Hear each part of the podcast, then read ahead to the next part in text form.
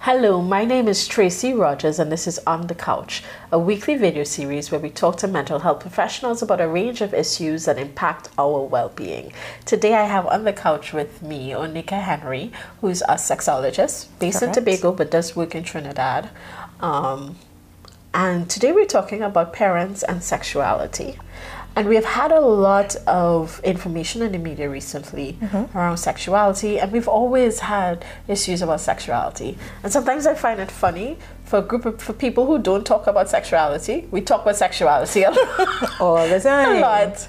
But today we want to talk about it specifically from a parenting standpoint. And Mm-hmm. we want to talk about why it is important for parents to talk to their children about sex and sexuality.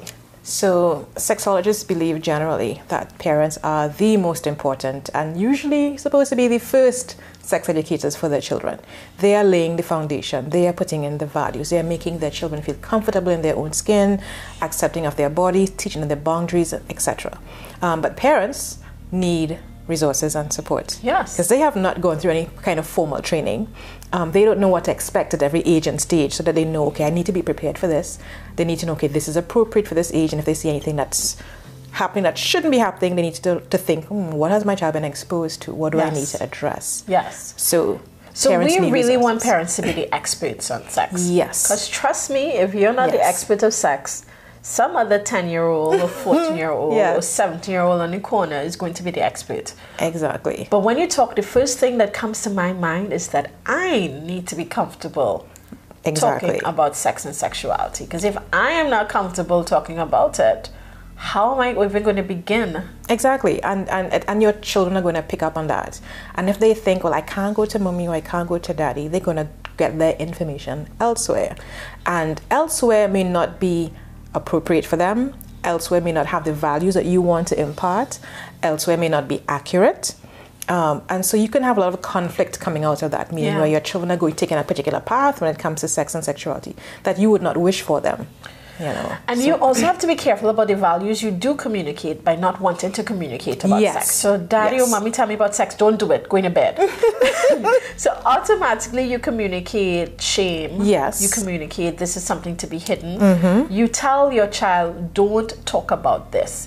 So, it doesn't mean that they're not going to have thoughts about it. Exactly. Um, but you're telling them, I am not the one. Exactly. You're exactly. telling them it's taboo. You're telling them it's wrong, and we know that those messages then lead to adults Yes. who have issues talking and dealing with sex and sexuality. Exactly. and that leads to discordant or, or disruptive relationships in couples. That leads to people not understanding consent. Exactly, and not communicating your needs, not communicating your wants, not being able to do so. You don't even know how, you know. So So when you are socializing your children about sexuality, is really to think about how are you contributing to this person's lifelong journey. and your goal is also going to um, keep in mind that boys and girls in the wider society and through the media are getting different messages. Yes. So you as a parent, you need to make sure that you are telling your boys and your girls the same thing when it comes to values. Let's but let's let's talk about Baby. that, Otika. So- we don't be telling our boys and girls. We don't be sending them the same messages. We send them different messages. we send them different messages, and that, of course, is going to your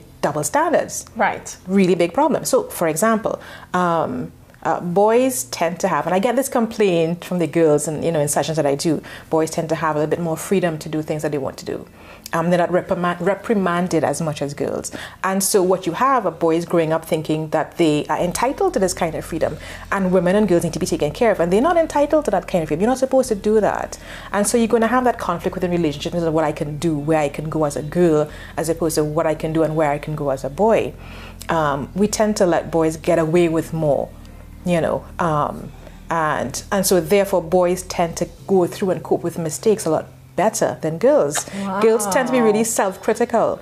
They don't recover as well from mistakes, you know. I'm saying wow so- because I'm thinking about that now in relation to sexuality. Mm-hmm. About how a boy might be socialized to be able to let something go, Mm-hmm. and we socialize our girls to really ruminate and Yes. keep on it. And then You know, so you're, you know, we know that old song, your body's here with me, but you're mine. Yes.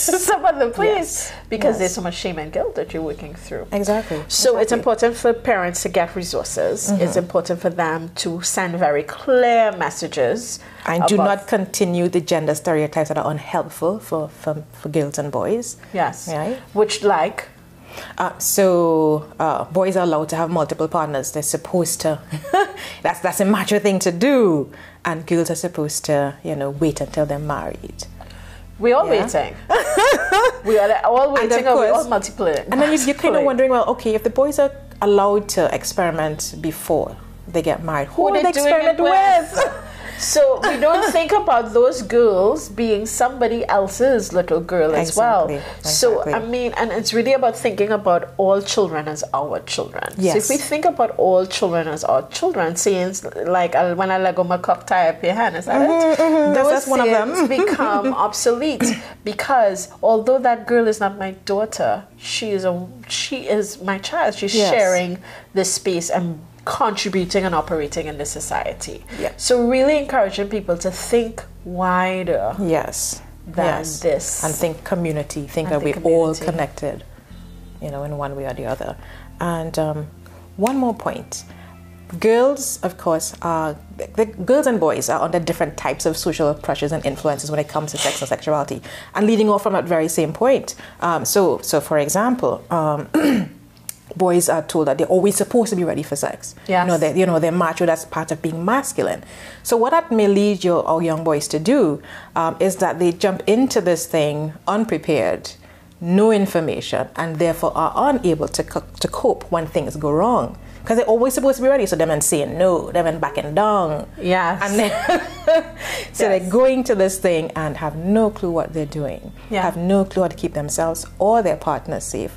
They're not, they're not even taught that you're supposed to think about your partner as well and keep your partner safe. but Yes. That's, that's not part of the conversation.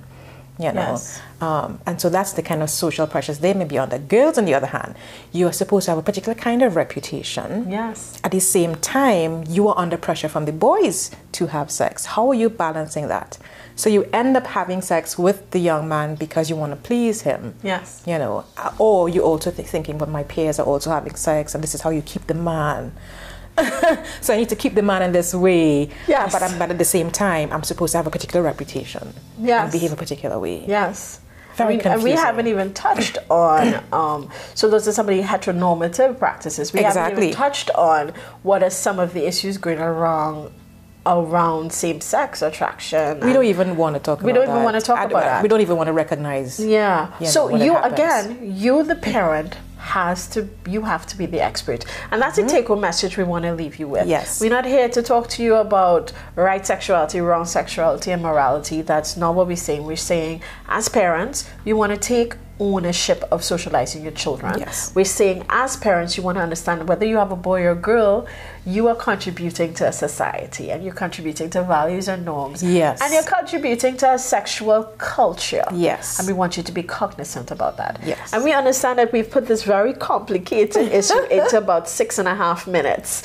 we know it's way more It's way complex more than, than that. that. So, Nika, we both do work talking to parents and talking to, to young people about sexuality. Um, so, if you're interested, if you're interested in having um, guidance around how to have the discussion, if you're interested to, into opening up your young people to have healthy, respectful, Responsible. Mm-hmm. responsible conversations about sexuality and sexual health, we are definitely um, up for that challenge. Yes, so yes, we reach are. out as you're seeing Onika's information on the screen, and you also, you know, I could be contacted through Wholeness and Wellness Counseling Center, and we look forward and hope that Yes. we will all work towards building a positive sexual culture, Yes. one that's based on respect and responsibility. Correct.